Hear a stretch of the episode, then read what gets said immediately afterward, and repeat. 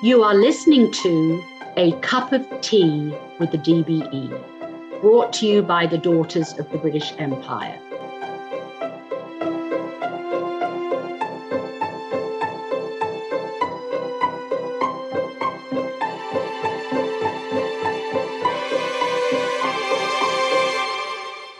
The Daughters of the British Empire is a 501c3 non-profit American Society of Women of British or Commonwealth birth or ancestry, sharing and promoting our heritage while supporting local charities and our senior living facilities across the US.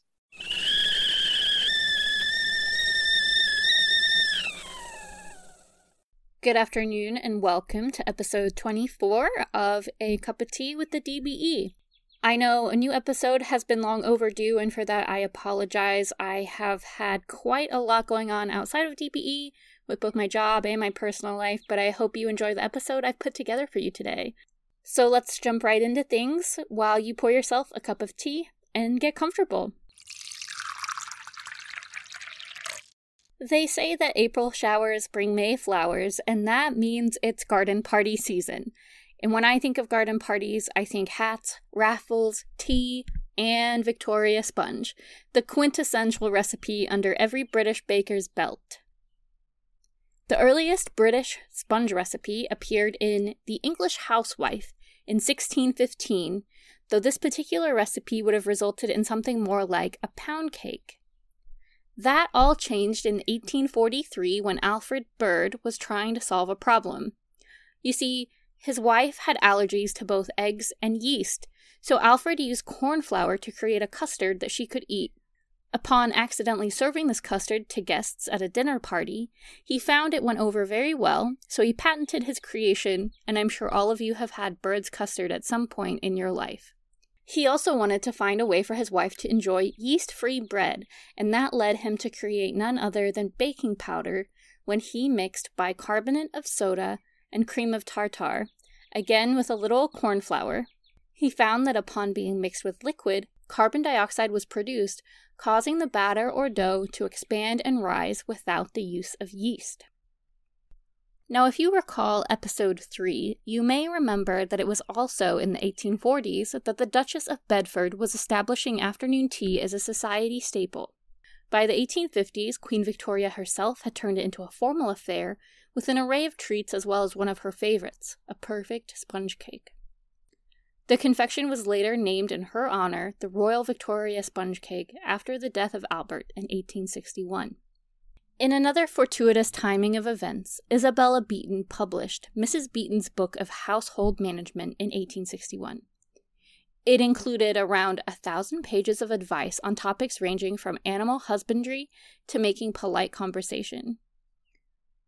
Additionally, it included around 2,000 recipes, including that of the Victoria sponge or sandwich cake, which helped grow its popularity across Britain.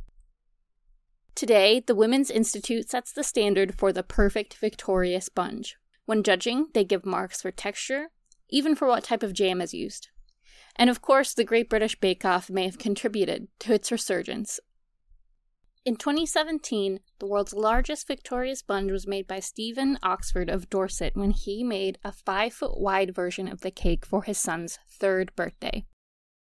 Consisting of 700 eggs, 110 pounds of butter, 77 pounds of jam, 150 pounds of flour, and 130 pounds of sugar, it required a custom cake tin made by a local engineering firm and a forklift to sandwich the cake halves together and transport it to the Sturminster Newton Cheese Festival, where it was presented to the birthday boy.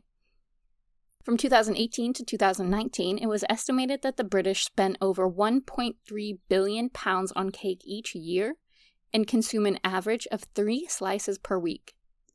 And at the beginning of the pandemic, the Victoria sponge was the fourth most searched for cake recipe during lockdown. There are a variety of ways bakers swear by when it comes to the perfect sponge. While raspberry jam and buttercream is traditional, strawberries and whipped cream are preferred by many today. Similarly, historically, the top was simply dusted with caster sugar or icing sugar, but decorating the top with extra cream and fruit is now a popular option. When it comes to the actual baking, there is much debate. Should one weigh their eggs? Is it better to use butter or margarine? Self rising flour or baking powder? Regardless of the method, a Victoria sponge should be light and moist, achieved from creaming the butter and sugar together adequately. It should be golden in color and the correct flavor, both of which derive from the quality of ingredients used. And of course, the cake should be well risen and served with a generous filling of jam and cream.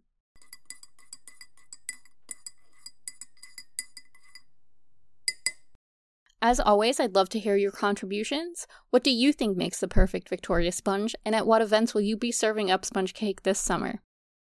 You can find links to the Women's Institute recipe and Mary Berry's recipe in the show notes, and the books mentioned in this episode will be added to our Goodreads page.